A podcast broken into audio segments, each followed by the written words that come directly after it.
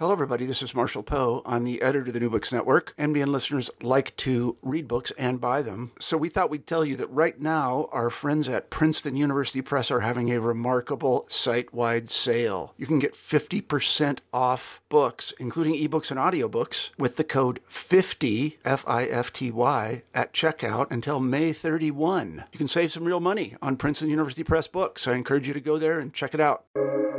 Welcome to the New Books Network.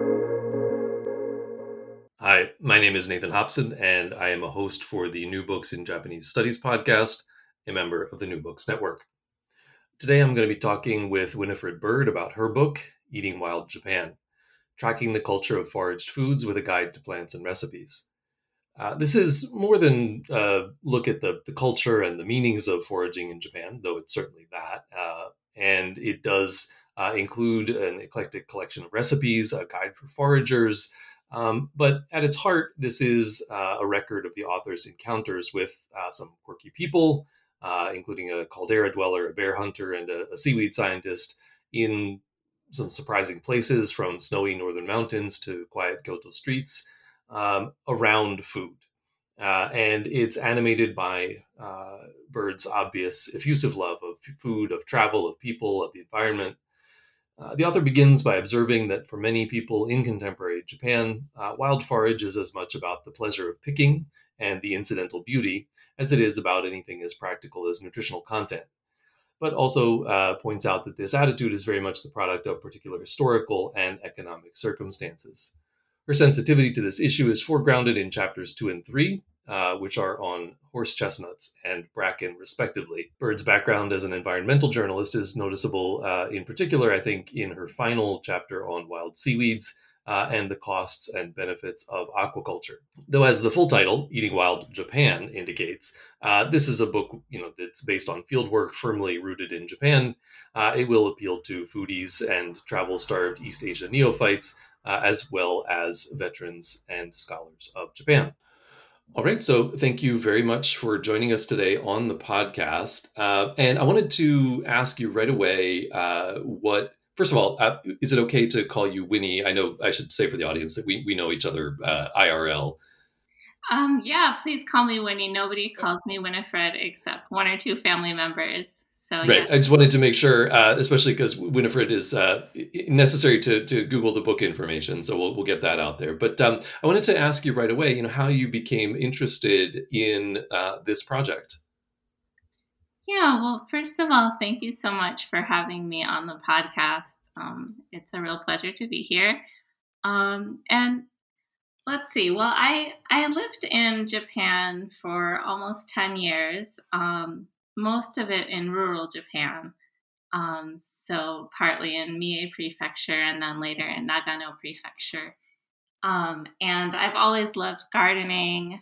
Um, I had a small farm there in Japan.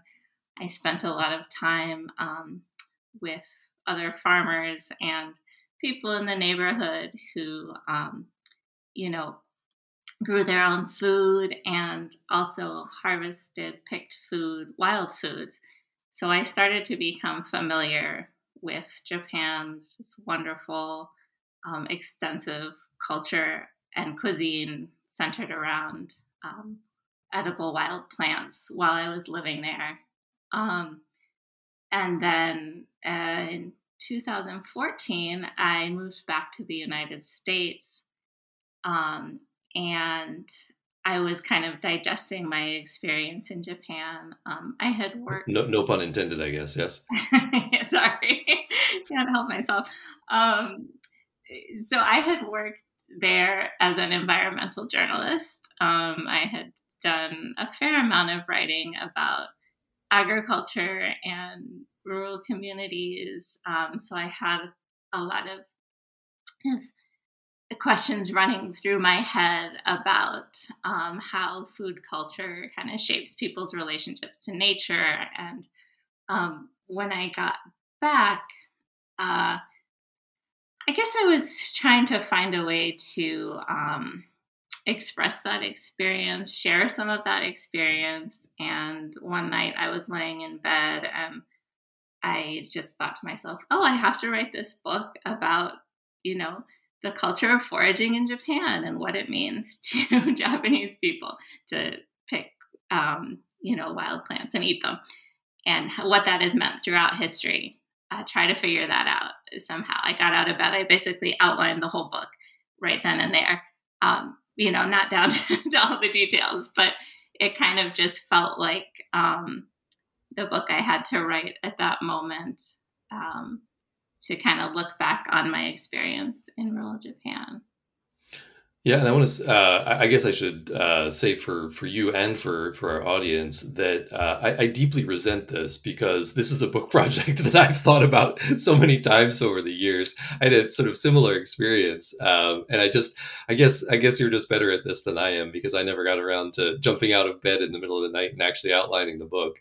Uh, but I'm I'm super excited that somebody finally did this because I, you know, I had kind of um, a similar feeling that this is, uh, you know, having lived in in you know, sort of rural area of Japan uh, for for quite some time. Um, I used to go, you know, picking you know, sort of wild, you know, picking wild stuff, foraging um, quite a lot. Uh, especially uh, right after my son was born, it was a great way to just sort of get outside and you know take the baby and go walking around in the woods and. Um, mm-hmm. And yeah, you realize that there's there's so much more to it, right? Um, and it's it really is, uh, you know, something um, that's deep and meaningful and pleasurable. And, and this is something that you talk about uh, quite a bit in your introduction. Um, you talk about the, the meanings and the uses of wild foods. Um, and I, you know, I really related to your observation in the introduction that for a lot of people, wild forage is, uh, and I just want to quote you here, um, it's as much about, quote, the pleasure of picking and the incidental beauty as it is about anything as practical as nutritional content. Um, and you also point out, and I thought this was, you know, given what you said about um, your sort of interest as an environmental journalist and thinking about the relationship uh, between food culture and the environment, um, that there's this paradoxical judgment which has existed since ancient times about wild foods. Um, and this is bound up in the development of agriculture and its cultural complex. I wonder if you could talk about that a little bit. Yeah, sure. Um, well, yeah, as you say, I mean, foraging it's just such a wonderful way to get out um, in nature, to connect with nature, to connect with the place that you live in, the physical place, and the other species that live in that place. Um, and also a way to kind of get in tune with seasonality on a very um, fine grained level. Um, because, you know, some of these plants, they are only really in season in terms of being edible and delicious for you know a few week, a few days or a week. You have to catch that moment in time and um, doing that is just is very satisfying. It's wonderful to be out in nature um, even if it's just a little patch of weeds by your garden or a meadow on the edge of your your town. Um, it doesn't have to be a, a huge national park or anything like that um, and I think it also, um, for me at least, makes you appreciate the generosity of the land and think about our relationship to it in different ways, maybe than gardening does. Um, and I, what was interesting for me in, in doing the research for this book was to start to realize that people have had those same feelings and connections and experiences for at least a thousand years, for probably much longer. Um, and it, it's hard to know what ordinary people, you know, how ordinary people related to plants a long time ago. You know, we don't necessarily have records of what their thoughts were, and in in a lot of cases, maybe um, eating wild plants was necessary, you know, just to feed themselves. But what we do have are these um, poems and writings in Japan from sometimes, you know, going back a thousand years that give you a little bit of window into um, how people viewed these plants. Um, so, and and of course, most of these were written by people in the upper classes, um, by aristocrats, people living in cities, which interestingly is kind of similar to our situation. So they for them, um, sansai, as they're called in Japanese, wild mountain vegetables, were something special, something of a luxury, a rarity that they would go out and um, and pick maybe on a special excursion um, to give them a break from you know to add some excitement to their their diet. Um, and I use some of these poems in to, to open each chapter in my book. And I, if you want, I can read one of them that I really like. Is that is that okay? Oh yeah, that'd be great. Yeah, I was I was hoping to ask you to do that anyways. That's fantastic. Sure. So this is um a poem from the ninth century by Emperor Koko, um, and it's in the Hyakunin Isshu. And it's I'll just read the English. Um, so, for you, beloved, I walk the fields in springtime, picking wild greens as snowflakes fall and fall on the sleeves of my kimono. Um, so I, I just love this poem because it's, well, first of all, it's a beautiful image, but second of all, it, it kind of shows you how um, these plants connected people to each other. Um, you can imagine going out and maybe picking, you know, warabi, bracken fiddleheads, or um, you know, alpine leeks, gyoja ninniku, for somebody that you love because it's a, a, very special food and, and bringing it back to them and giving it to them. Um, so it's starting to, it's kind of expressing some of the um, meanings in these foods that go beyond sustenance, that go into the emotions that are attached to them, I guess I would say. Mm-hmm. Um, um, and that's actually a, a, really excellent segue into your first chapter, if you don't mind, um, because the first chapter, which is entitled uh, "Common Weeds and Woodland Wonders: The First Greens of Spring," um, you know, I noticed right away that the book is, of course, it's about food, it's about wild forage, but as you indicated with that poem, it's very much about people.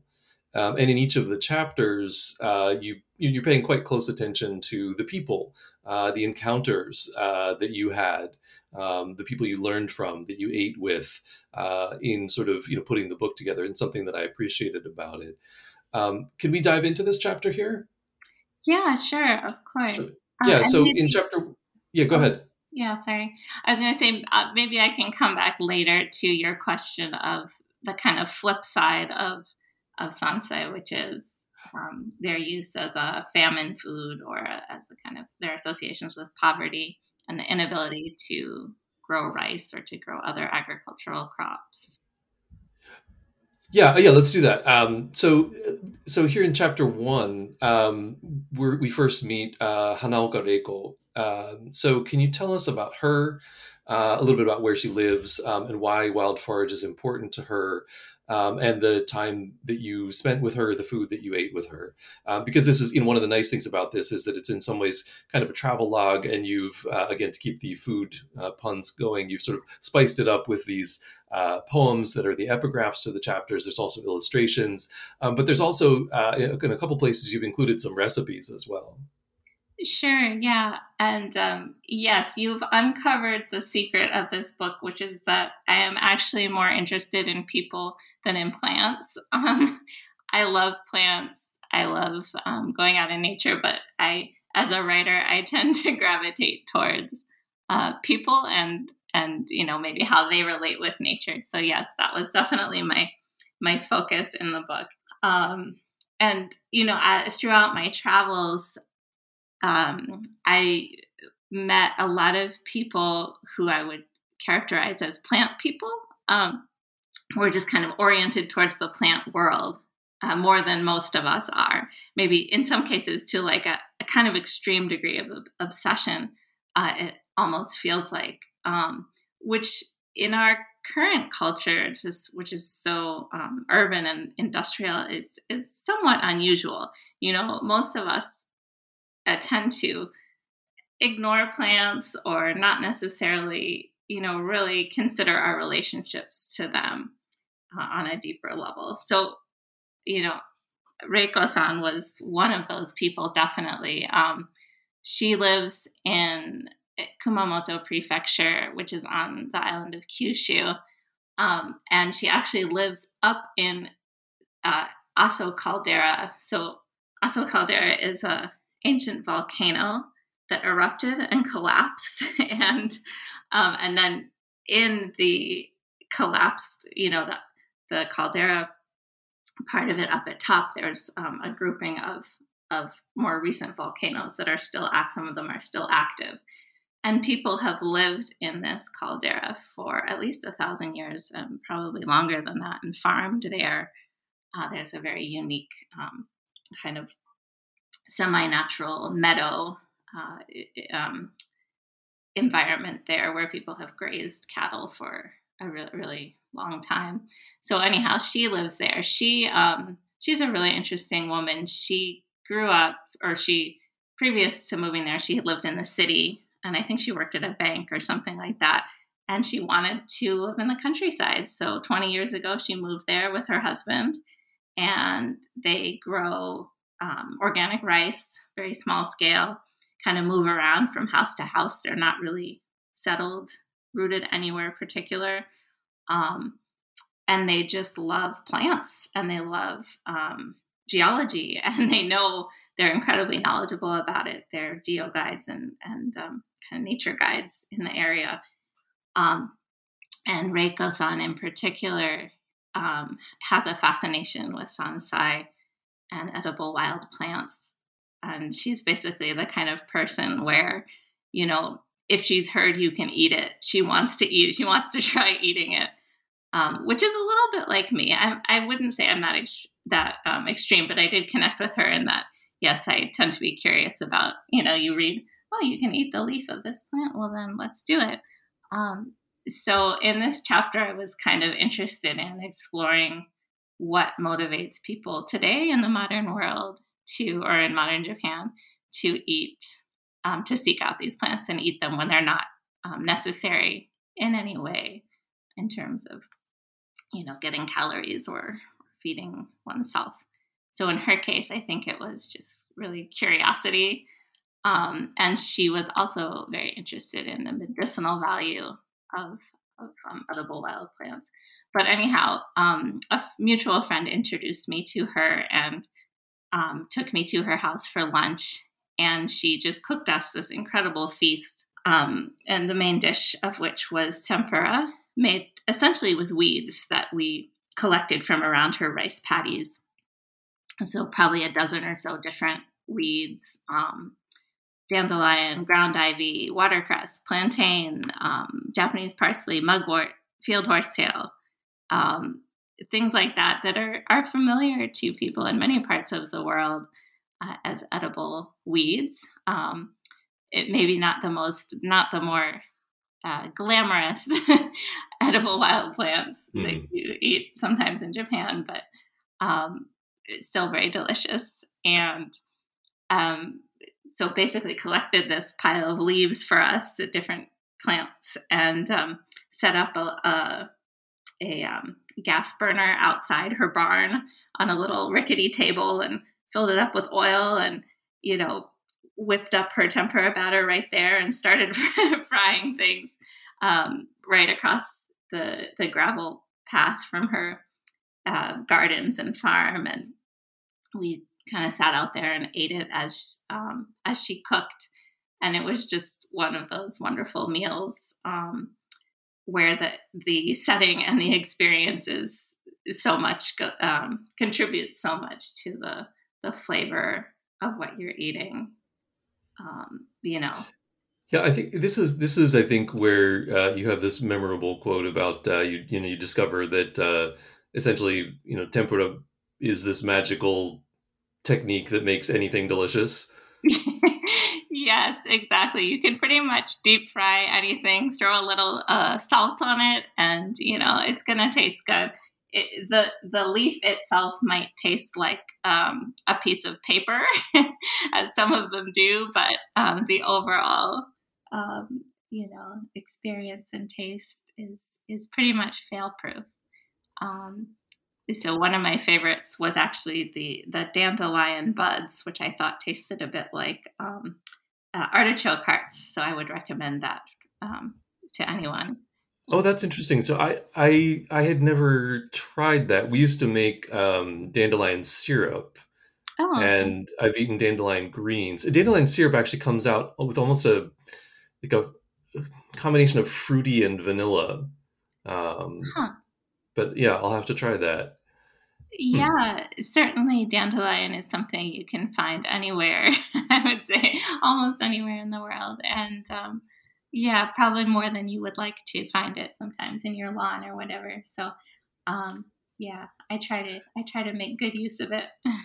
Yeah. Um, so you continue this wild tempura journey uh, in Nagano Prefecture in this very unusual area, which I, I have to admit I was entirely ignorant of. Um, can you tell us first about the forest, this area, and also the time that you spent there uh, and the person, Koriki Kazuhiro? Sure, yeah. Um, well, I was fortunate to be able to go to a place called the Afan Woodland Trust which is outside of Kurohime in northern Nagano Prefecture. And um, as you might be able to guess from the name, it was actually founded by a Welsh man or a man born in Wales, um, Clive William Nicol, C.W. Nicol, who's quite a celebrity in Japan. He's a very, uh, he was a, he passed away in 2020, unfortunately, but he was a prolific writer.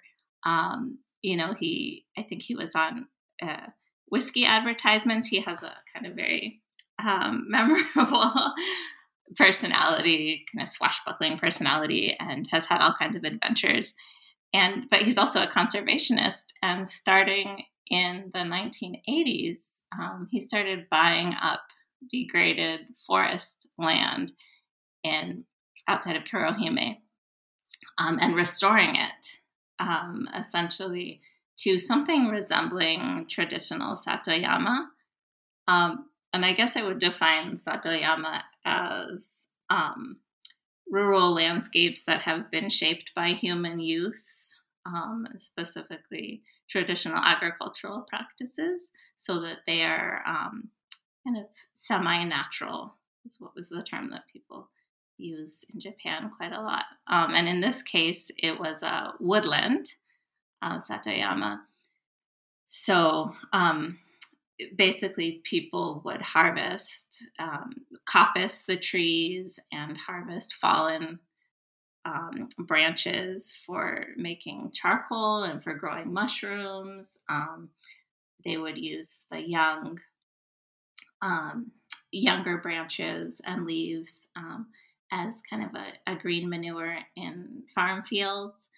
So the woods were constantly being used, and as a result of that, they don't um, mature in their natural succession pattern. Instead, they stay as um, deciduous, um, ever uh, sorry, deciduous um, um, woodlands, basically, where you know the the trees are bare in the winter, so that in early spring the forest floor is getting a lot of sunlight and you have all these um, you know flowers and herbaceous plants uh, that grow in early spring including all kinds of sansai. Um, so that is the, the type of um, environment that cw Nicol and his forest managers um, created on his on his property. And i was there in spring and it was just a beautiful place um, you know, the, the forest floor was just covered with um, butterbur, which is fuki, and ostrich ferns, um, kogomi, um, alpine leeks, gyoja ninniku daylilies, um, which is kawakanzo.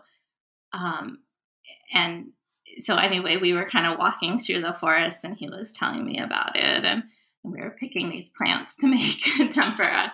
Uh, once again, tempura, which, excuse me, these days is a is a kind of iconic thing to make out of spring greens in Japan, I would say. Um, not so much historically, because tempura isn't, in the big picture of things, isn't that old of a food um, because it requires a lot of oil, which people didn't have a long time ago um, in Japan. But today, um, it, it's kind of a typical thing to make as a special celebratory food using sansai. Um, so anyhow, um, Koriki was also very interested like um, Reiko was in the kind of medicinal and health giving qualities of edible wild plants um, and their purifying role in spring. You know, people have been tra- traditionally would have been, you know, kind of cooped up in their houses eating preserved foods, not a lot of or nothing fresh if you lived in a snowy region like Nagano, um, eating only, you know, your staple foods, your grains and, and miso and pickles. Um, so in spring, to come out and to eat some of these, um, these the first sansai of spring was a, a very like uh, invigorating and nourishing thing to do. And um, people especially sought out some of the more bitter plants, which was interesting to me. Um, as an American, I sometimes had a hard time eating um, some of these very bitter flavors, but um, I don't know if you you observed that when you were in Japan. But Japanese, a lot of Japanese people um, seek out those flavors.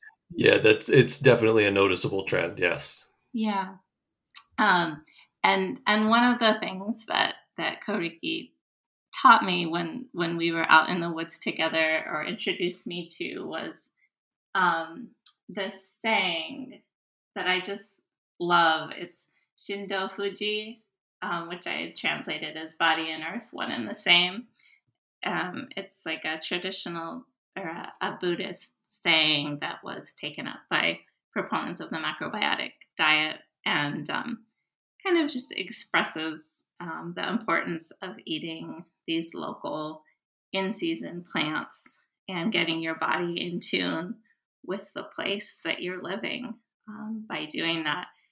And um, yeah, I just I'm grateful to him for for introducing me to that. It's it's something I think about a lot um, because our current food system is is so um, alienated from that way of that way of eating.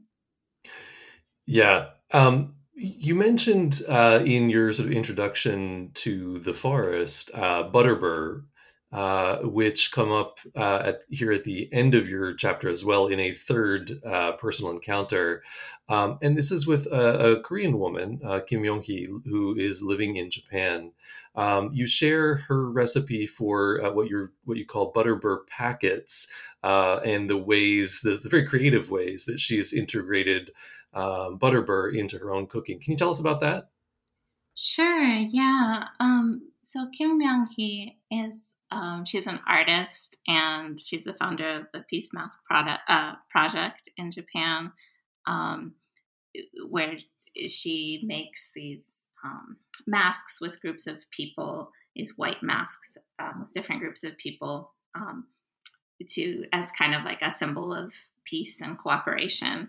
And um, she lives up in the mountains of Takahama in a, a little house in a kind of picturesque village. And she has, um, I guess I would say that her reason for um, eating and loving sansai and edible wild plants is that she's very interested in living the simple life, kind of reconnecting with rural culture and sustainability. Um, she has studied permaculture and um, she kind of talks to the other village women about how they traditionally used plants and um, you know tries to incorporate that into her her um, life and her way of cooking um, which is something that i connected with because i think i, I have a, a, similar kind of idealization of the you know the simple life or the good life in some ways. Um, but because she grew up in korea where um, edible wild plants i think are also a very important part of the cuisine and the culture she puts a different twist on uh, these foods than a lot of, or than most Japanese cooks. So in the case of fuki butterbur, um, most Japanese people eat the flower buds, which emerge from the ground first, very early in spring. Um, sometimes they actually melt. You may have seen this, Nathan, where they'll melt the snow mm-hmm. as they come out of the ground, which is kind of fascinating. And so they're one of the first sansai that you can pick. And they're very bitter, and, and people will chop them up and mix them with miso to make fuki miso.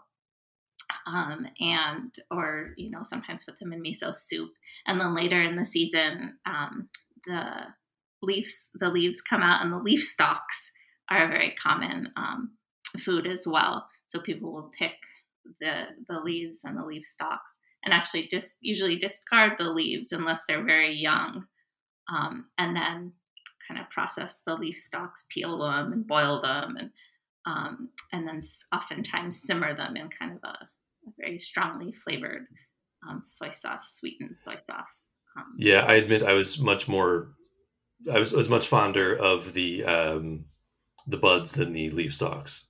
Yeah, yeah, they have a kind of a medicinal taste. I think the mm-hmm. is what it's called when they're prepared that way, and and um, it's it's kind of a bit uh, this uh, I would say representative of a lot of um, country style Japanese cooking where the, the flavors are pretty strong, the seasoning is pretty heavy, um, mm-hmm. contrary to maybe uh, American images of, of Japanese food.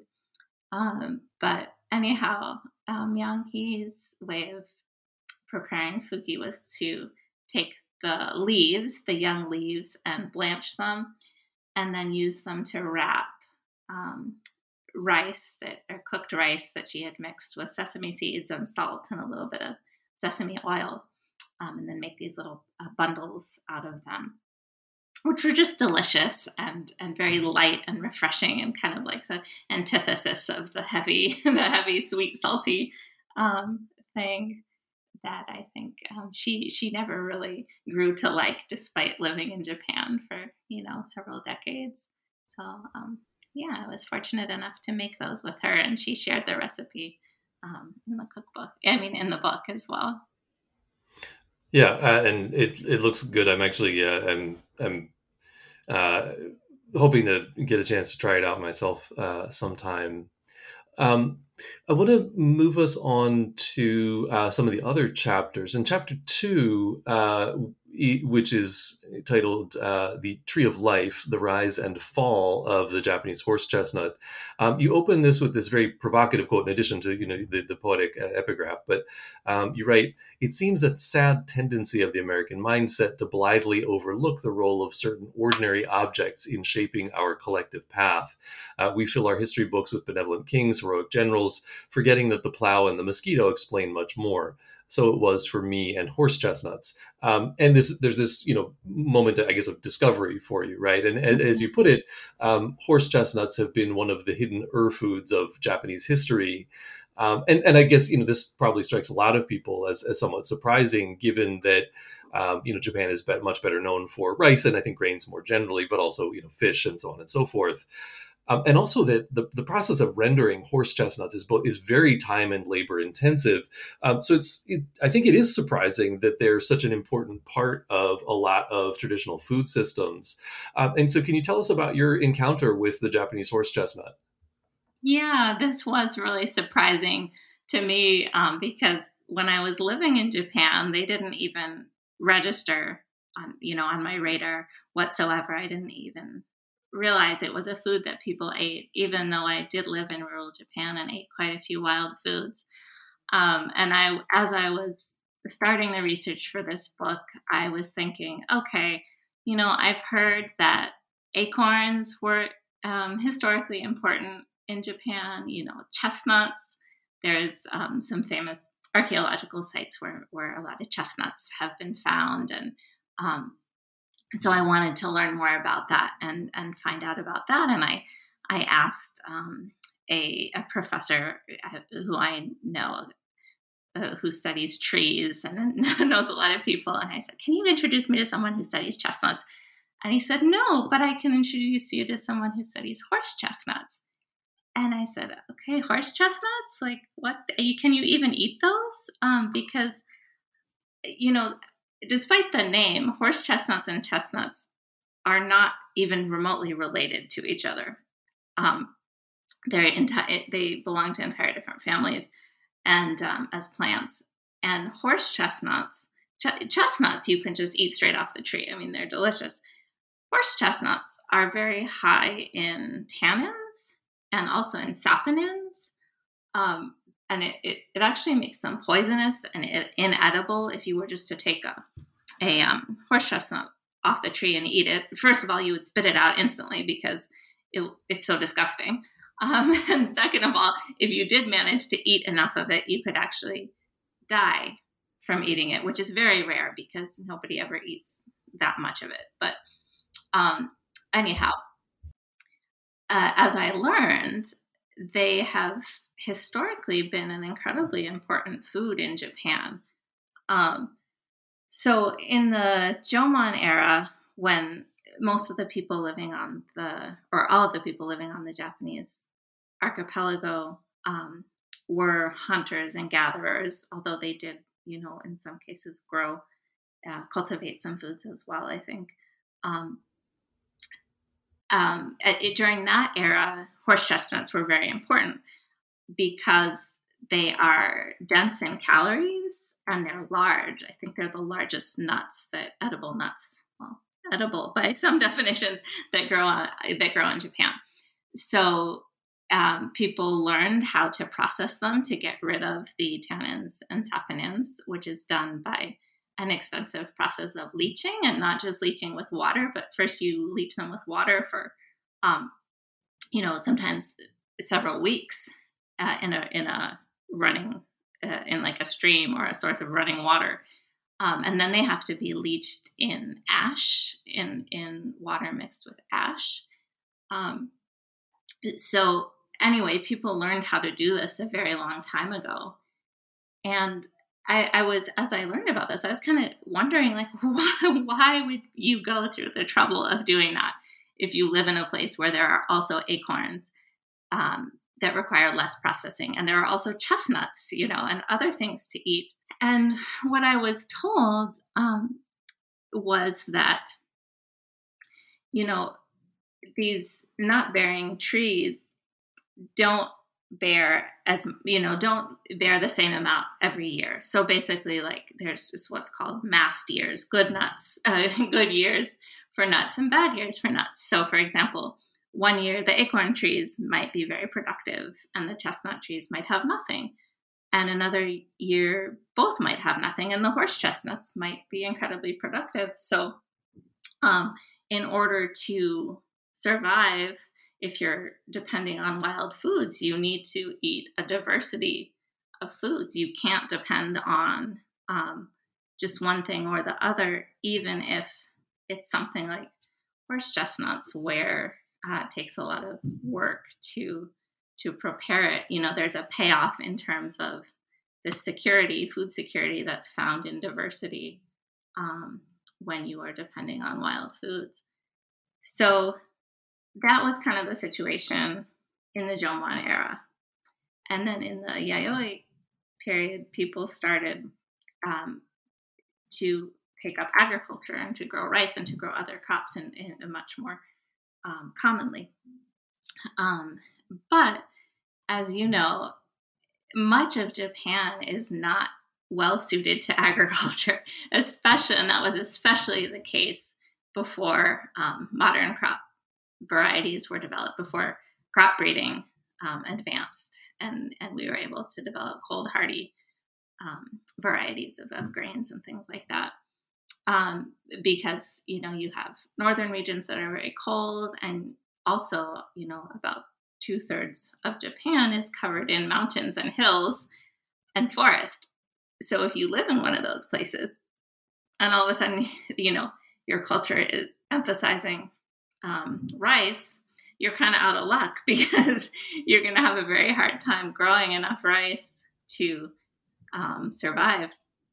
So, in places like this, especially in mountain villages, people continued to rely on horse chestnuts and other wild foods, but but notably horse chestnuts until really quite recently. I mean, into the into the 20th century, um, people were routinely harvesting and and storing and processing um, the nuts. Uh, and it was only, you know, as uh, food systems became more modernized, became, um, you know, more nationalized or even international, and people weren't so entirely reliant on their local environment to feed them that people stopped um, eating them or stopped needing to eat them. And yeah, and you you talk about one of these communities uh, in this chapter, uh, Kutsuki. So, can you tell us about Kutsuki? Where is it, um, and why did you end up there? Also, how did you end up hang, hanging out with a bunch of geographers there, and what did you learn from that experience? Sure. So, Kutsuki is in Shiga Prefecture, which um, surrounds Lake Biwa, a very large freshwater lake, um, and Kutsuki is a mountain village that's part of the city of Takashima now, but um, it's on the western side of Lake Biwa in the mountains, so kind of northeast of Kyoto. And it's um, it's it has very it, um, let's see how should I put this deep mountains. So places that in the past were very inaccessible and and even today are kind of difficult places to live, and they're losing a lot of population um, and kind of fading as communities. And um, yeah, so I had the good fortune to meet this group of geographers through various introductions who um, study the, the culture of, of eating tochi nuts, uh, Japanese horse chestnuts, in Kutsuki.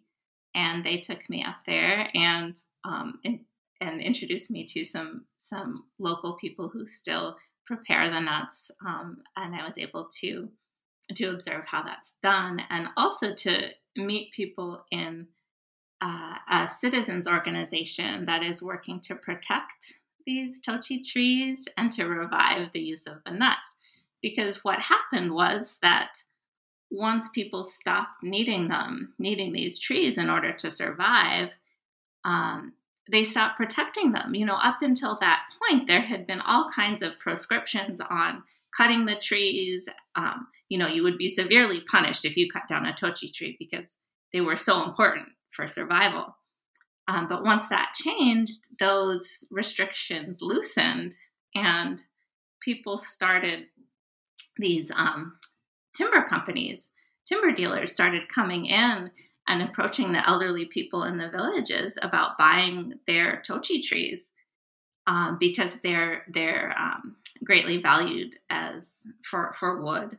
Essentially, people will slice them into slabs and make these kind of quote unquote um, natural looking tabletops out of them, and they'll make flooring out of them.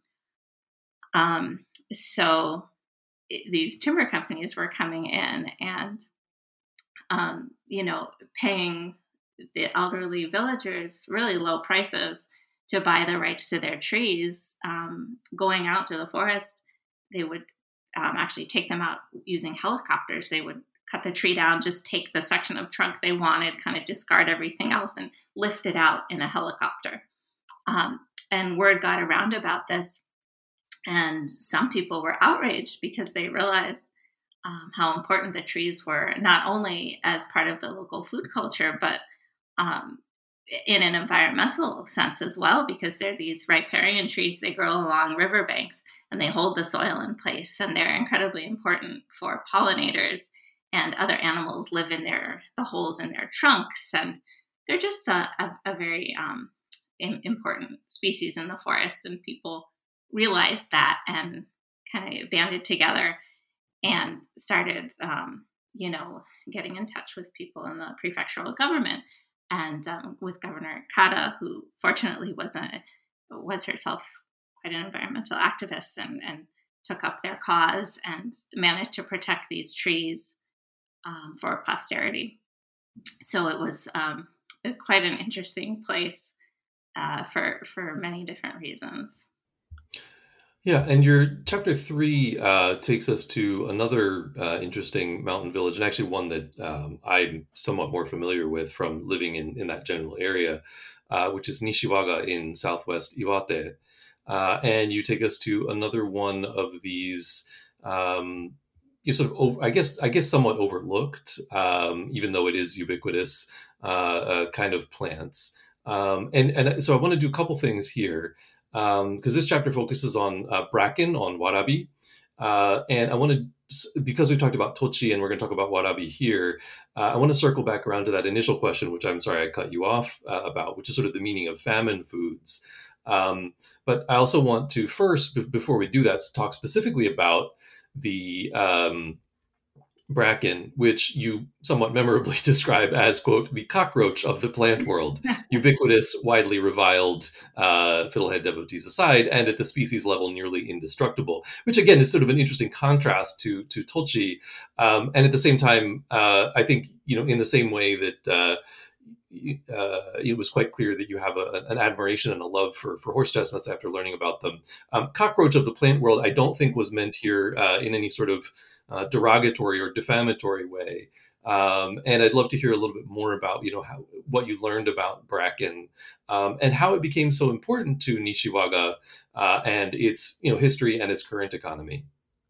Yeah. Um, well, first of all, if you look up bracken or bracken fern in most Western plant guides or on the internet, you'll probably see that they recommend that you don't eat it and that you um, under no circumstances eat bracken. Well if you live in japan you know that people eat bracken um, every spring. It's it's one of the most common sansai um, yeah, and, and a lot of it too in some places quite a lot such as in nishiwagamachi I mean, in the past, when you think about the quantities that people were eating year round because they would preserve it in salt, um, and just eat it instead of vegetables. You know, this, is pretty serious consumption levels. Um, but the reason people are recommended not to eat it in the United States is that it has certain substances in it that, in you know, lab experiments have been shown to cause cancer in lab animals. Um, other experiments have shown that if you process it in the way that the Japanese do um, with you know, alkalis and cooking, well, alkalis such as baking soda or ash, um, which is what everybody does. Um, those that neutralizes some of those those substances. Nevertheless, you know, it's possible that there is a connection between elevated cancer rates and high consumption of warabi in some areas. So I would not go out and, you know, start making this a staple of your diet. Um, on the other hand, I wouldn't be afraid to eat you know, eat it a couple times in the spring. It, it, would also be somewhat difficult to make warabi a real staple of the diet. I mean, it's it's not that kind of food, is it? Well, no. I mean, it's it's more like um, asparagus is kind of a, a, what I would compare it to in, mm-hmm. if it were a cultivated food. It's um they're fiddleheads and and the stalks. You can eat the stalks as well. So it's it's a vegetable you add to maybe you put it on top of your soba noodles in broth um, or you can you, you know you can fry it, you can pickle it, all kinds of things. But anyhow, um, yeah. So the interesting thing about warabi to me is that it's the perfect symbol of how a single plant, a single wild plant, can symbolize both luxury and poverty. Um, and that was kind of why I went to Nishiwagamachi to um, kind of explore that dual role a little bit more deeply. Um, so, yeah, as you mentioned, Nishiwaga is um, a municipality in the mountains of Iwate Prefecture in northern Japan, northern Honshu. And I say municipality, um, most listeners of this program will probably realize this already, but it's not a city, it's more like a county with scattered little hamlets in the mountains. So don't start imagining a city by any means. This is a very rural place. Um, and it's the type of place where sansai have traditionally been extremely important and continue to be important because of the climate. Um, they receive a lot of snow, the winters are very long. Um, there's not a lot of land to cultivate, so um, people relied on on sansai it much more heavily in these these northern areas and in the mountains. Um, and warabi in particular grow really well in this area. Uh, there used to be a lot of beech forests, and they and um, also if uh, while while they will grow anywhere, they also like more open areas. So, for example, if you've burned an area, um, or if you've um, harvested it for charcoal or harvested the wood for charcoal, or if you've maintained it as a meadow for um, thatch, uh, for thatching roofs, these are the kind of um, environments that Warabi really loves. So there was a lot of that around villages in the past, more so than now when people use these areas, these forested areas, less intensely. Um, so I think in the past there was probably even more warabi than there is now in in Japan. Um, but anyhow, they grow very well in Nishiwagamachi, and they were um, one of the main things that people ate as a green vegetable there. But beyond the fiddleheads, the rhizomes are also a really important food. And the rhizomes are kind of what I focus on in this chapter because you can extract a starch from them that is similar to cornstarch.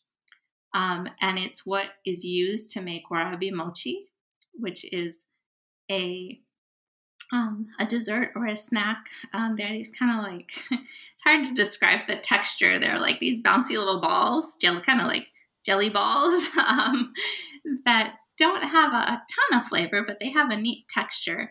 And you can find them in the grocery store now, in the convenience store, um, but they are not authentic. The ones that you will find um, easily in the store are not authentic warabi mochi. They're not made with um, bracken rhizome starch, they're made with other kinds of starch and labeled as warabi mochi. So the real warabi mochi, you will have to go to somewhere like Nishiwagamachi or Kyoto um, to a, a, traditional Japanese pastry shop to find the real warabi mochi because they only they have a shelf life of like 30 minutes and um, they yeah they're not suited to the mass the mass market and mm-hmm. this is a food whose history goes back um, at least to the 15th century, possibly to the 10th century. So people have been enjoying this as a, a luxury food in Kyoto for a very long time. Um, and a number of the sweet shops in Nishiwaga are trying to uh, make a name for themselves as producers of warabi mochi made with um, locally produced um, warabi starch. So that's kind of the luxury side of how um, bracken rhizome starch is used. Now, on the flip side of that, um, this starch has also been a really important um, food for getting through famines, and also not even just for famines, but it was a food that poor farmers who weren't able to grow enough um, grains to survive on would eat um, to just to get through the, the year. Um, so Nishiwaga suffered from horrible famines, um, not just the major famines, the Tenmei and Tempo famines, which were very bad there, but also kind of just smaller local famines on a an almost routine basis because farming in that area was so difficult before crop crops were developed and improved more. Um, and there's a when I was researching this this um, chapter, I stumbled upon this this document called the Sawauchi Nendaiki, which is a yearly record of agricultural harvests that goes back to 1673.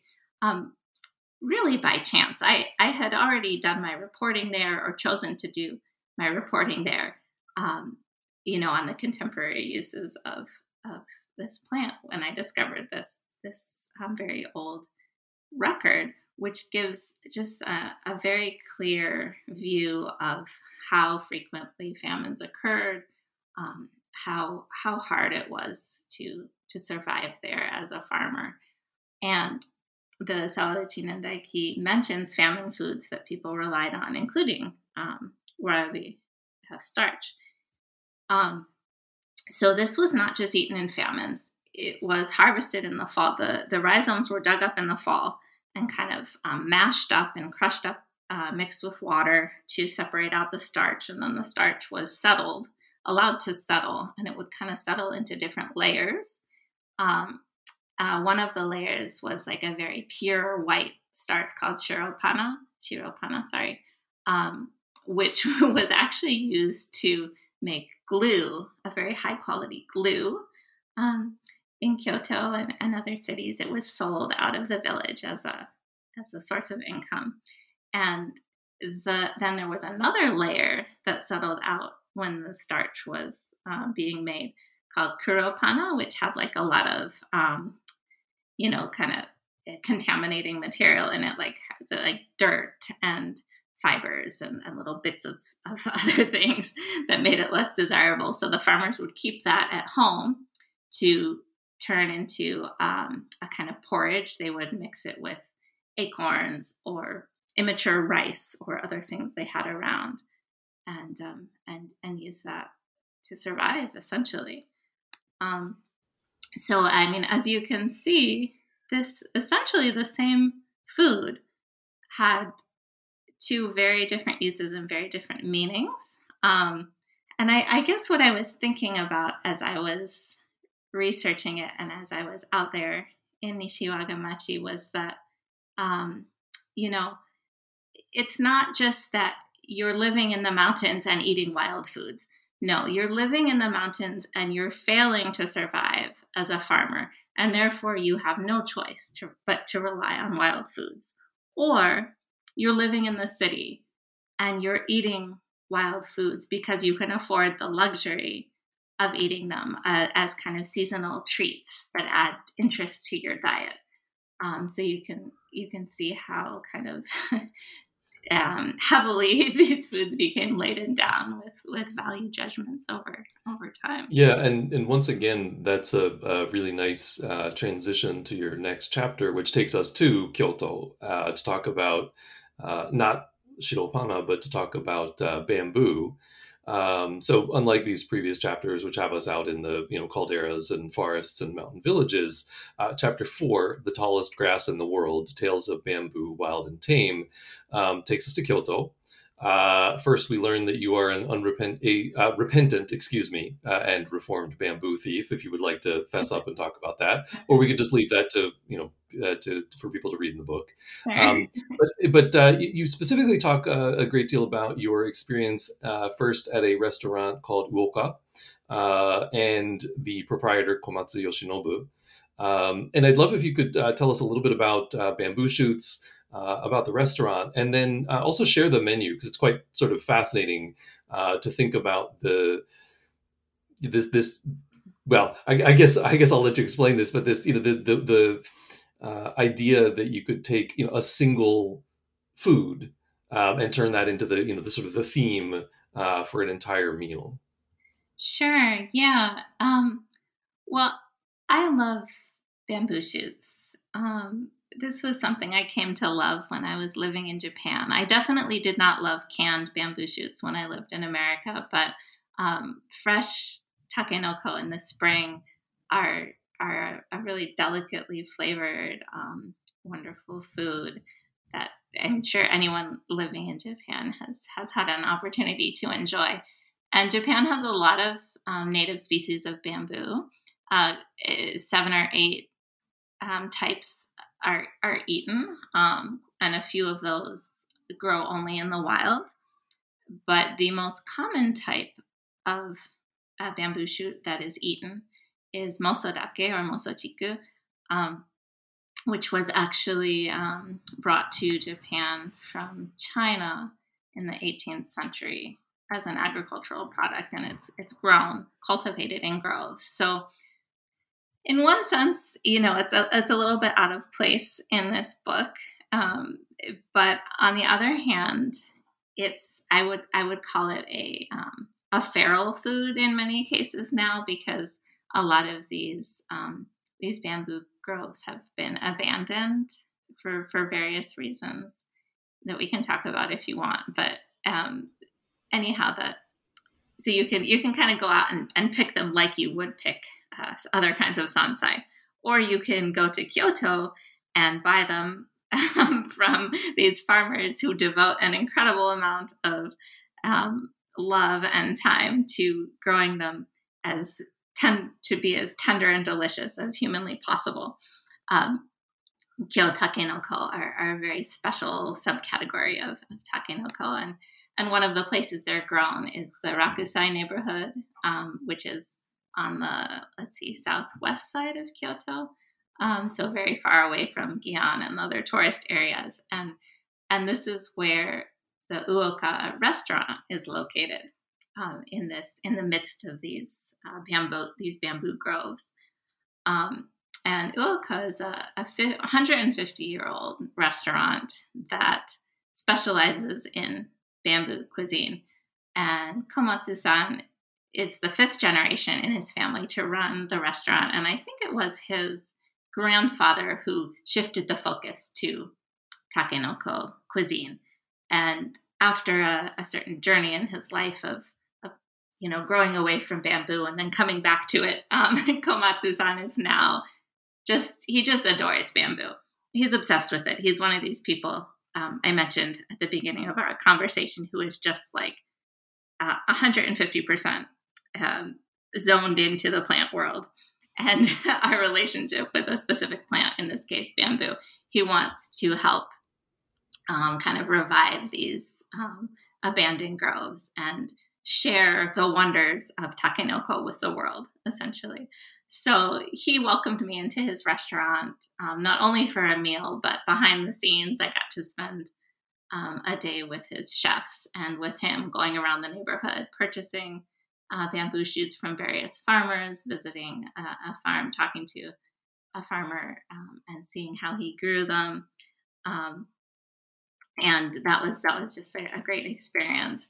Um, one of the one of the sad things in this story to me is that one of the reasons the groves are becoming neglected is because um, people are replacing things that used to be made out of bamboo with plastic. Obviously, not the edible shoots, but you know, in Japanese culture, people just used to make everything from bamboo. It's um, you know all kinds of tools and um, buildings and and everything. And now, um, sadly, a lot of that is replaced with um, man-made materials that will be with us on our planet for for the next several hundred thousand years. So anyhow, um, you know, these are were some of the issues that we talked about when when I visited him uh, at his restaurant.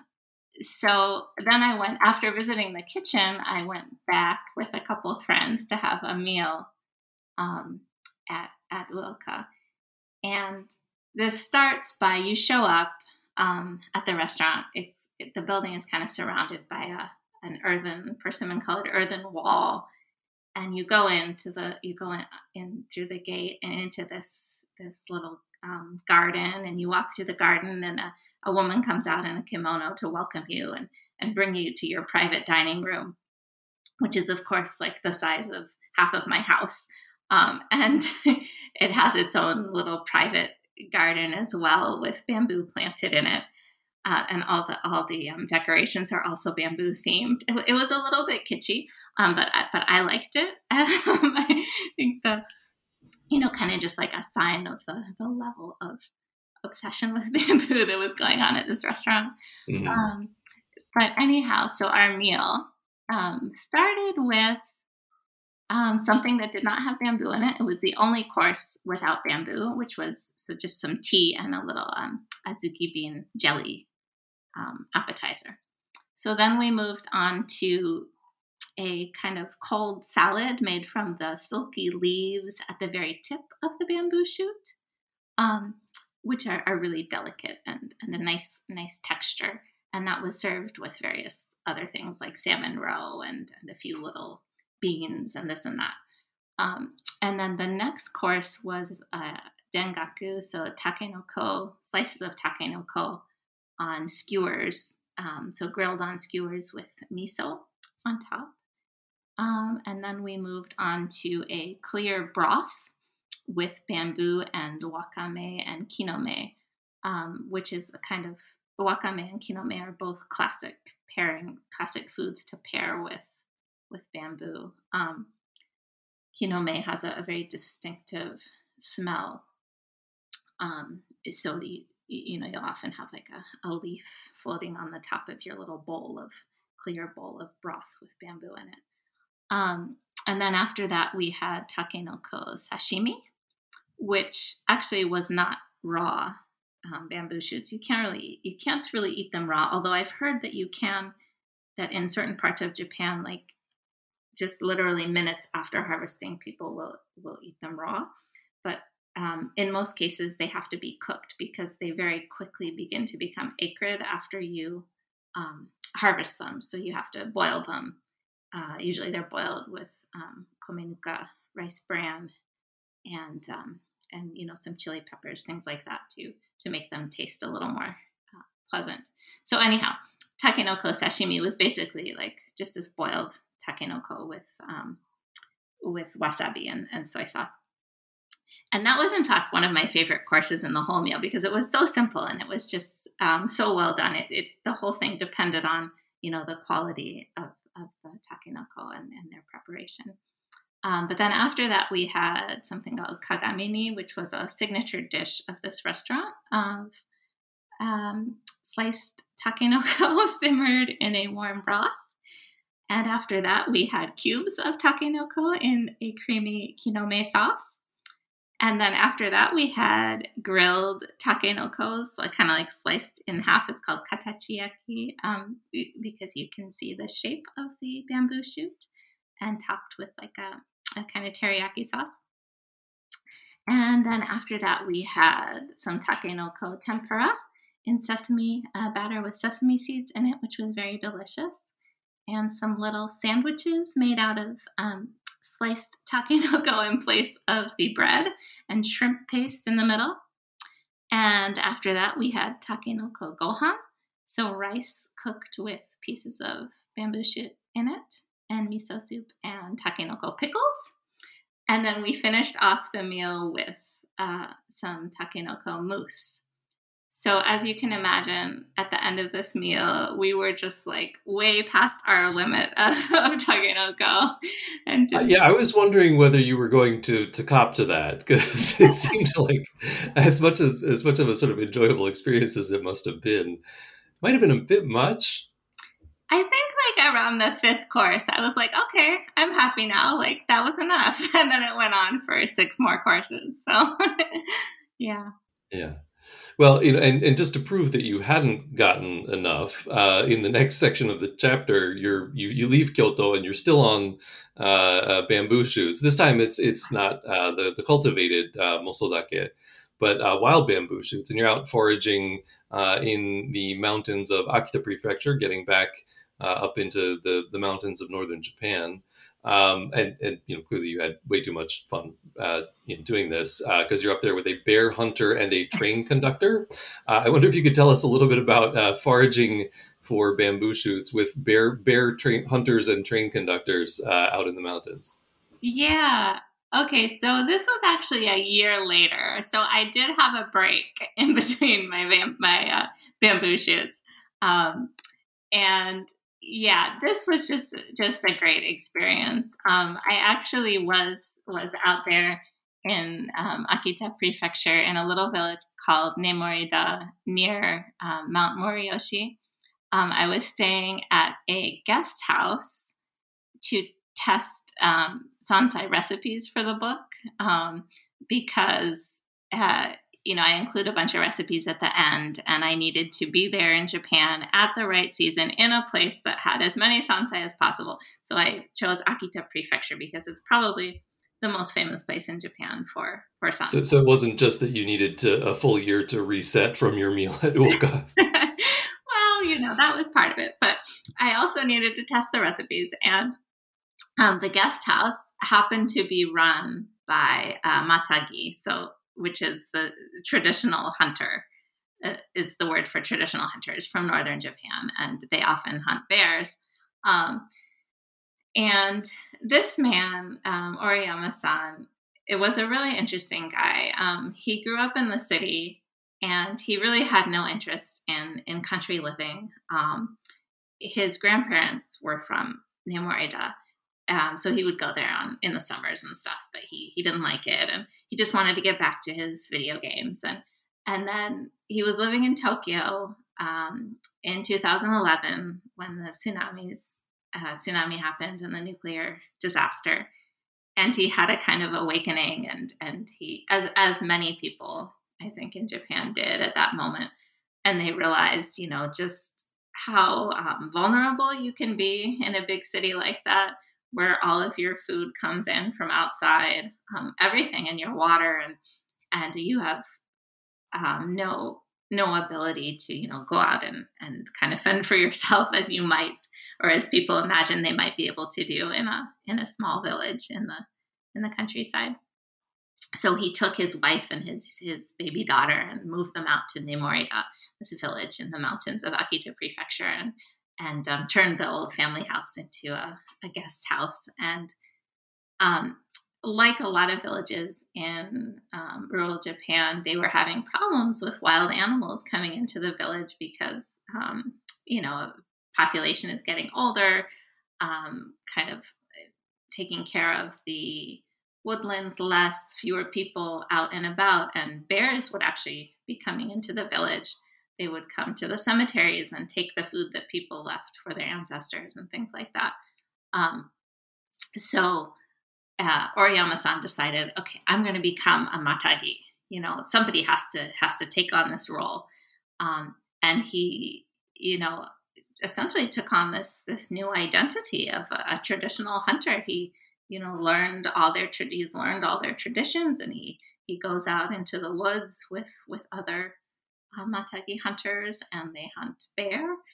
And um, you know it, it's it's it was quite interesting um, although sadly most of their hunting is done these days for um, quote unquote pest control. Uh, the prefecture asks them to kill these nuisance bears as they see them.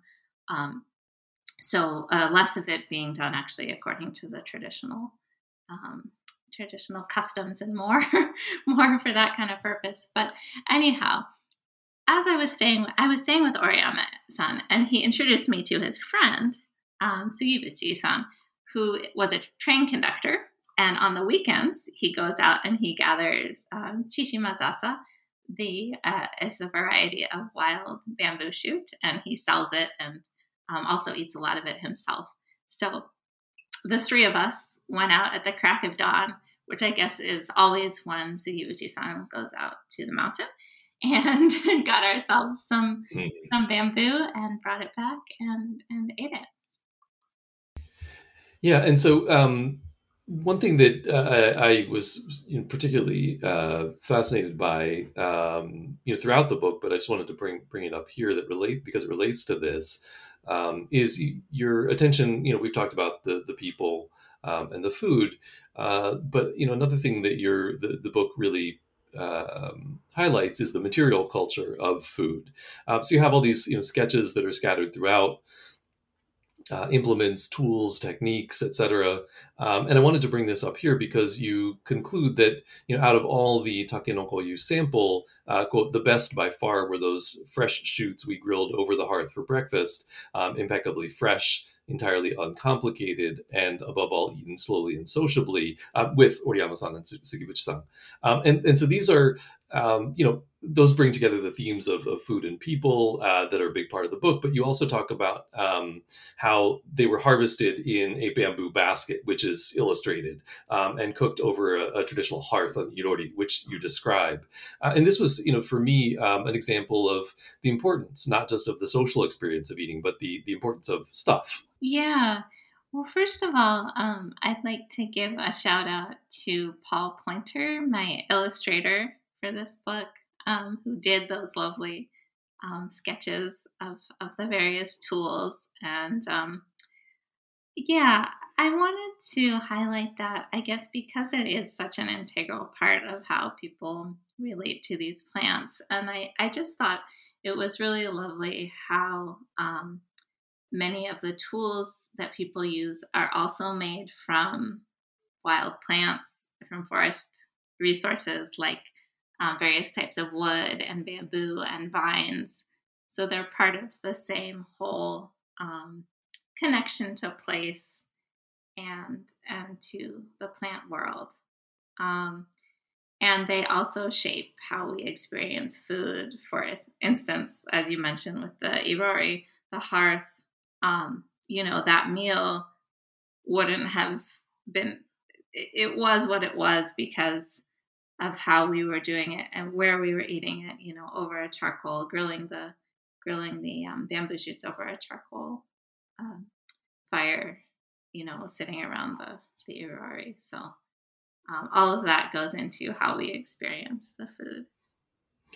Yeah. So in, in this chapter, um, you talked about you know the uh, the fact that uh, originally you know mosodake, the imported uh, Chinese variety, uh, was and, and in, you know it still is cultivated, um, and on the other hand, you're up in the mountains, you know, with these uh, wild varieties. So you have the the originally cultivated, sometimes still cultivated feral variety. You have the wild variety, and I think this complicate for me at least sort of the idea of what is a, a sansai right what that mm-hmm. that dichotomy between uh, the, the, the the cultivated and the wild uh, the you know the in, in, civilizational terms right the raw and the cooked to sort of keep the food metaphors going right mm-hmm. um, and, and and I, you know, what was interesting to me was that in chapter five, you complicate that even further.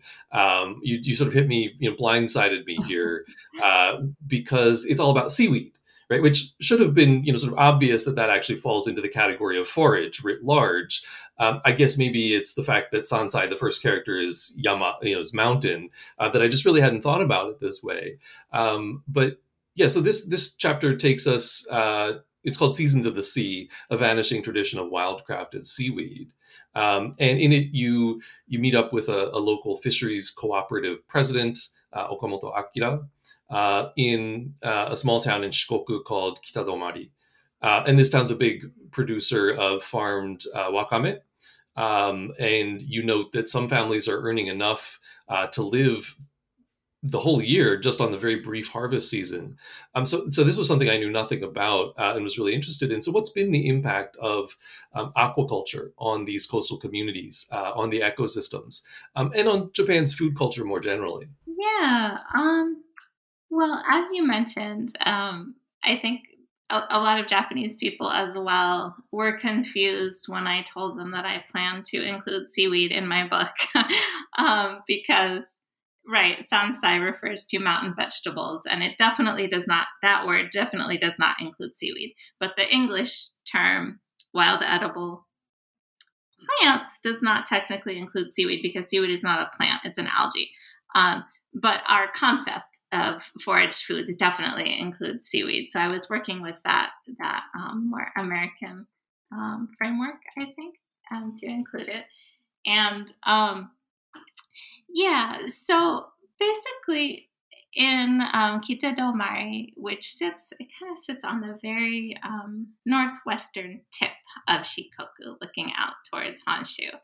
Um, it, this was a community, they had very little farmland, very little flat land. And it was truly a, a community and continues to be where life is shaped by the, the sea and um, fishing and, and in the past, gathering wild, wild seaweeds. Um, so um, basically, Okamoto san um, he he was born, I think, around 1940, and and moved to that moved back to that village um, at the end of World War II. And during the first half of his life, up until he was about 35, I think, he um, fished. You know, wild, of course, wild fish, and he gathered wild wakame and other types of of seaweed. Um, uh, quite a few different varieties, um, and um, for him, kind of as I talked about earlier with the with the horse chestnuts, um, diversity was really important to um, making his giving him a stable livelihood, and also um, you know for food security for his community because um, you know you can't count on getting a big harvest of wild wakame all year round or or even every year you know one one year you might have a good harvest one year you might only have a little bit. Um, so you had to then you would have to harvest something else you know and there were plenty of things in the in the um, you know natural ecosystem that you could turn to. So through kind of assembling all those different foods you would end up with a um, you know a way of eating throughout the year. But the problem with that is is that when you have um, you know modern markets on the national scale they there's a demand for a, a stable supply of specific foods um, in large quantities you know and, and people want their wakame in their miso soup every day. you know, they don't they don't want to switch it up if if there's mm-hmm. not enough. Uh, the ocean isn't providing enough that year. So um, in the 70s, it, families in Kitadomari switched over to aquaculture, to farming seaweed. Um, and they they began to just focus more and more on this one species, um, which which is really interesting to me because of course that also has um, an impact on the the local coastal ecosystem. You know, so they're replacing a lot of of that um, diversity in the ecosystem with with wakame, with a farmed a farmed crop. So you're trading um, kind of security based on on that diverse ecosystem to a, a security based on um, kind of controlling the, the landscape or the, the oceanscape. Um, and you know, on the one hand, I think seaweed aquaculture can be extremely sustainable. You know, there there's very few inputs. There's no pollution involved. Um, and it can also prevent the overharvest of wild species, which is a problem. Um, but on the other hand, you know, you have the problem that I just talked about, where you're replacing a diverse wild ecosystem with a more simplified one. Um, and now, in many parts of Japan, um, I think it, aquaculture is a much more common way of, of obtaining seaweed than than foraging is. So this is kind of happening in other places aside from Kitadomari. Yeah, and one of the um, places that you were able to find uh, wild seaweed consumption uh, was in Ishikawa Prefecture on the Japan Sea coast, the sort of famous uh, Noto Peninsula area. Yeah. Um, and you went there uh, with a seaweed scientist uh, named Ikemori Takahiko, who uh, sort of shares you know this concern about the the ecosystem that, that you just described, um, and in, in, particular the decline of natural seaweed populations um, and the possible knock on effects. Um, so Ikemori took you to a seafood restaurant um, run by a diver uh, named Bansho Satsuki and her daughter, and so Satsuki initially, as you describe it, was kind of reticent to talk about you know wild seaweed collecting um, but by the end of the, the the, the lunch that you described there, she'd really uh, opened up. And I wonder if you could talk a little bit about, um, you know, both what what she told you, and also, uh, you know, if if you have any speculation about what it was that made her uh, sort of hesitant to, to talk about it, um, I'd really be curious to know that as well. Sure. So yeah, the Noto Peninsula um, has probably like the richest culture of foraging and using wild seaweeds in in Japan right now. Um, maybe after Mie Prefecture is, is my guess, but uh, or Mie Prefecture comes next as another place that, that continues to people continue to harvest a lot of wild seaweeds. Um, and I was told that on Noto, you know, there's about 200 species of seaweed, and local people eat about 30 of them and sell about 10 of them. So 30 kinds of seaweed. That's that's pretty impressive. Um, and the, the, divers called ama, um, they're free diving fisher people. Um, they don't use oxygen tanks or scuba equipment. Um, they now they wear wetsuits um, and they will dive down up to about 60 feet. Sometimes they'll they'll carry a rock with them to go down more quickly. Um, and they'll gather, you know, wakame, arame is another kind of, of seaweed, abalone, sea cucumbers, sea urchins, um, things like that. Um, ama used to be all over Japan, um, and a long time ago they used to make salt out of seaweed as well, called moshio, which that practice has long ago faded into into history. But um, anyhow, uh, Ama came to the Noto Peninsula. It came to the city of Wajima um, in the 1500s, I think, from Kyushu, and they settled there. And um, there's this little island called Hegurajima off of uh, the coast, off of Wajima, um, which is where Satsuki-san actually grew up.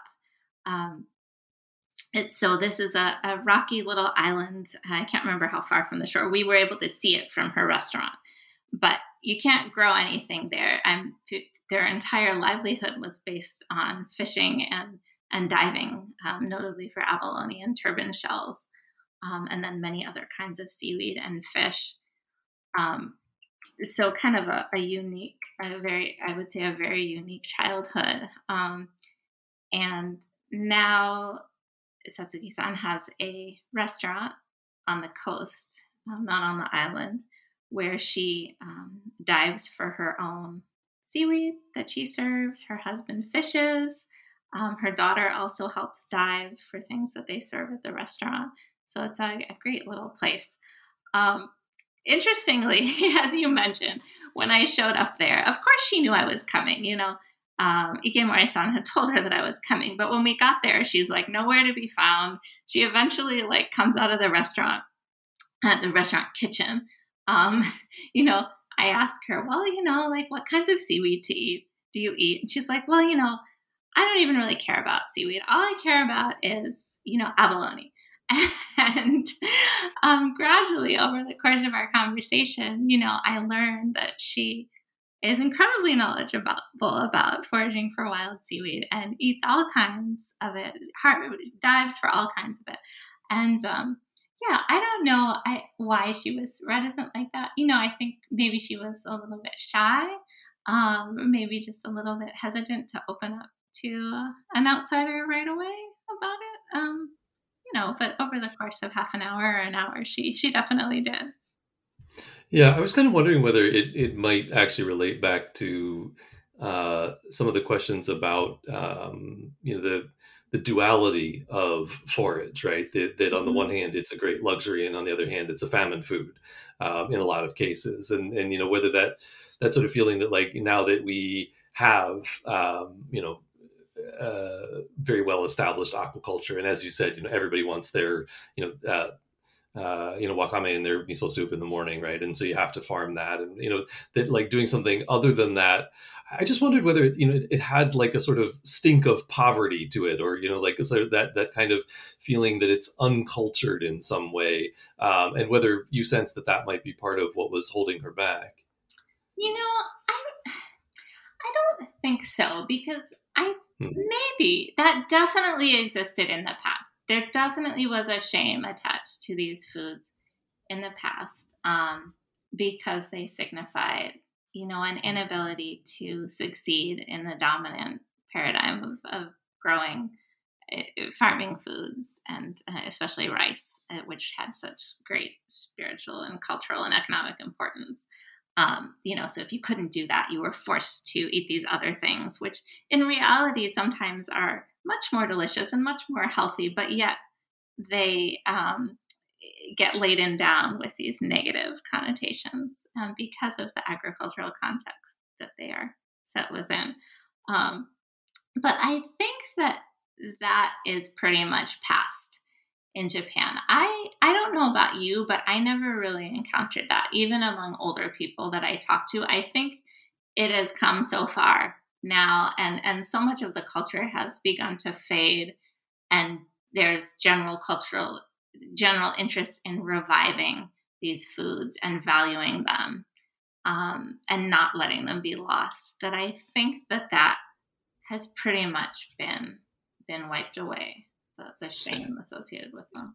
Yeah, I would say, I mean, that's very much my impression as well. The, the reason I asked here specifically was because, you know, you, you did note that uh, in, in her own lifetime, uh, Bansho-san had had, you know, her uh, family's uh, livelihood had actually depended on it, right? So it wasn't right. um, a, a, matter of sort of luxury or tradition or pride or, um, you know, ecological uh, consideration. Um, but it's, it's, sort of this interesting thing because I think as you as this you know conversation we're having points out, I think we're probably in a bit of a transition period, right? Um, you know, swinging back and forth between these various poles of um, how people see uh, wild forage generally, you know, sansai specifically. Yeah. Um, yeah, it's a really interesting question. Um, so when I started out writing this book. Like this wasn't even it wasn't even really on my radar um th- these other these other meanings that the food that these foods have had in the past because i was coming from despite my time in Japan, I was coming from an American background, and and these days in America, you know, it's like um, wild edible plants are like trendy, and you get them at a fancy restaurant, and um, you know, maybe your relative in the countryside has picked them forever, but but I think in general that that um, you know trendiness is, is dominant right now. Um, and I it was mm-hmm. it was interesting because I went to Jimbocho to go looking for any and all books about um, Sansai that I could find it, when I was starting out my research. And I remember going into a bookstore and and asking the guy working there, you know, show me everything you have. And he started bringing out these books about famine foods. And I didn't buy any of them. And now I'm like hitting myself in the head because at the time I just didn't understand. I was like, well, why is he showing me books about famine foods? Like, that's not what I'm interested in. Um, but mm-hmm. that association, it, it, it is still there. And um, yeah, so hmm, I, I, don't know what. I, so when you say coming back around, do you mean, yeah, explain to me well, no, I, not so much coming back around, but sort of the the, the pendulum. I, I, think swings back and forth, right? You know, when yeah. uh, when these things are uh, when and and and I and I should say, as your book you know points out quite nicely, where uh, these things are uh, ha- have a history uh, or a present as famine foods. Um, there is a kind of you know stigmatization that that tends to to hold on, um, and on the other hand uh, as your sort of adventures in Kyoto, uh, you know, are a pretty good example of. Uh, they can also be these great luxury items. You know, even the the same uh, warabi in Nishiwaga is both.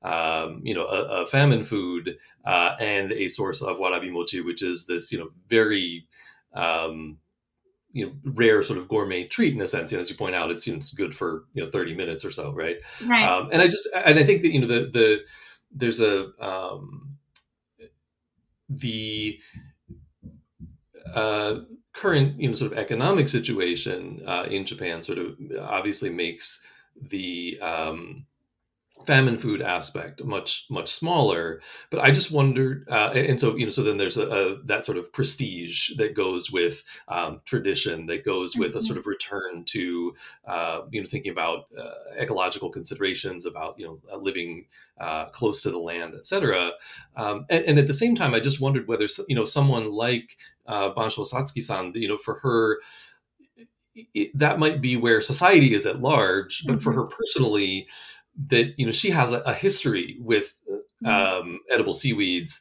that doesn't necessarily you know quite match up with that pendulum swing uh, toward right. you know prestige food, right? Yeah. yeah, yeah. No, that's an interesting point. Um, yeah, and I think you know by no means were the the ama kind of like is struggling like the, the you know in some ways they did have a, a hard life i'm sure but the um, abalone would sell for very good prices, you know. So the, the turban shells and the abalone were, yes, I think what she was proud of at first and, and proud to tell me about.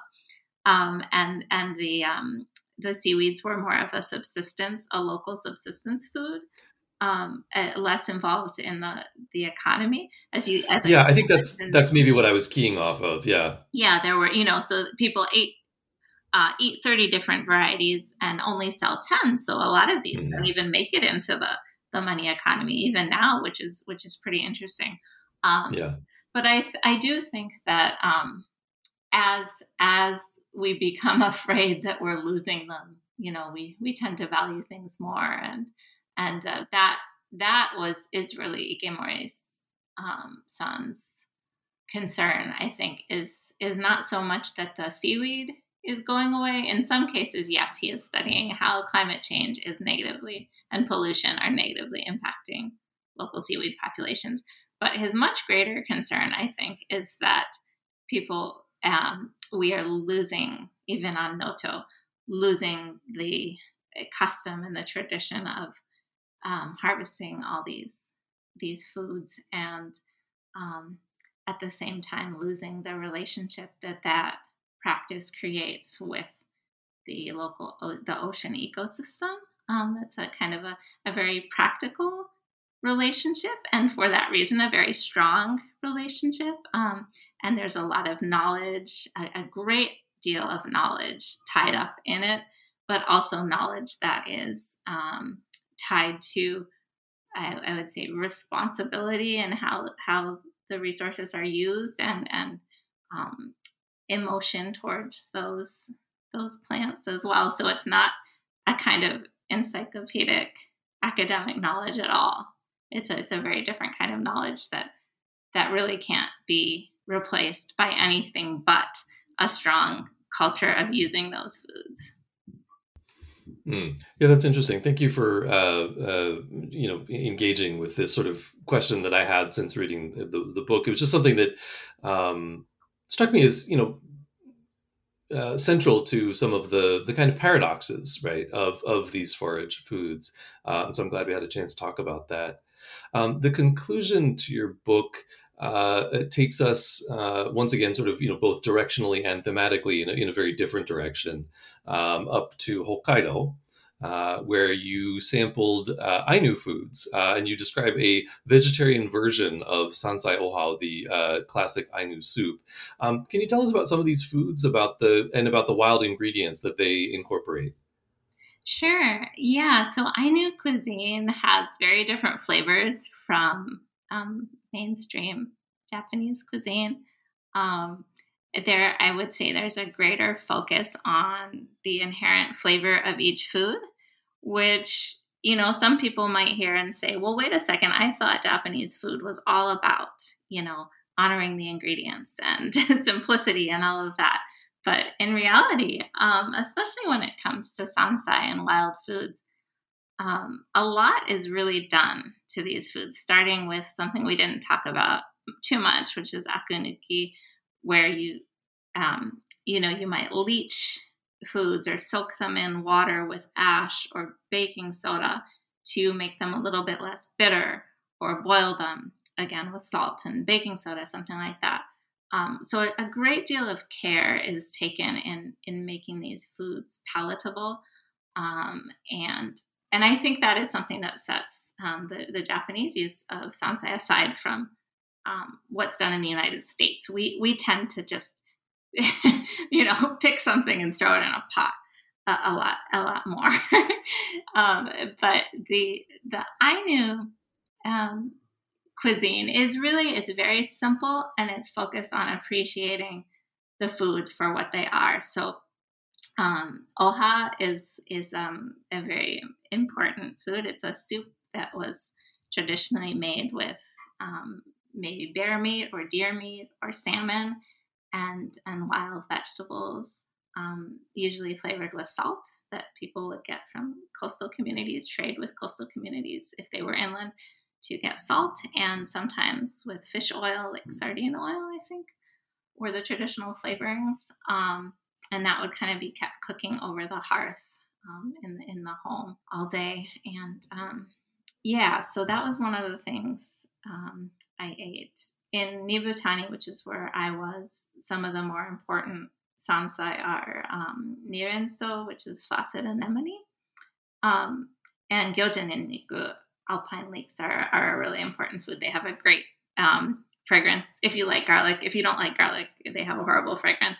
Um, and another important food is oubayuri, which is um, let's see, I think it's Japanese cardiocrinum is what it's called in English. Um, it's one of those foods I'd never heard of. I never heard the English name of before doing this book. Yeah, there, there's a lot of those when you get into sansai, aren't there? Yes. um, but anyhow, they would use the Ainu use the um, bulbs of this plant uh, to extract a starch that they will use to make dumplings with. Um, so when I visited um, some a couple of women, I knew women who are involved in documenting traditional plant knowledge and recipes. Um, made lunch for me, a, a, wonderful meal with the soup, the oha soup, and then we had um, something called kosayo, which is a is a porridge. It was a millet porridge flavored with kihada seeds. The kihada is um, amur cork tree, they have a, a really strong, the seeds have a really strong flavor.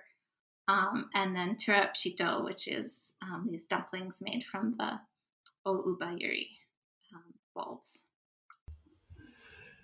Yeah, thank you very much. And so, on that note, I, we've uh, you've been extremely generous with your time uh, and you know talking to us today, and it's been very enjoyable. Uh, we had a you know bunch of good laughs, uh, and uh, and I, I definitely uh, learned a lot, not just from the book, but from talking to you. And I hope that when you know you have more adventures to share and more more books to, to share with us, that you'll consider coming back on the podcast. Yeah, thank you so much, uh, Nathan. It was great to talk with you and um, kind of to get some of your perspective and thought provoking questions on um, on a lot of these issues. So thank you.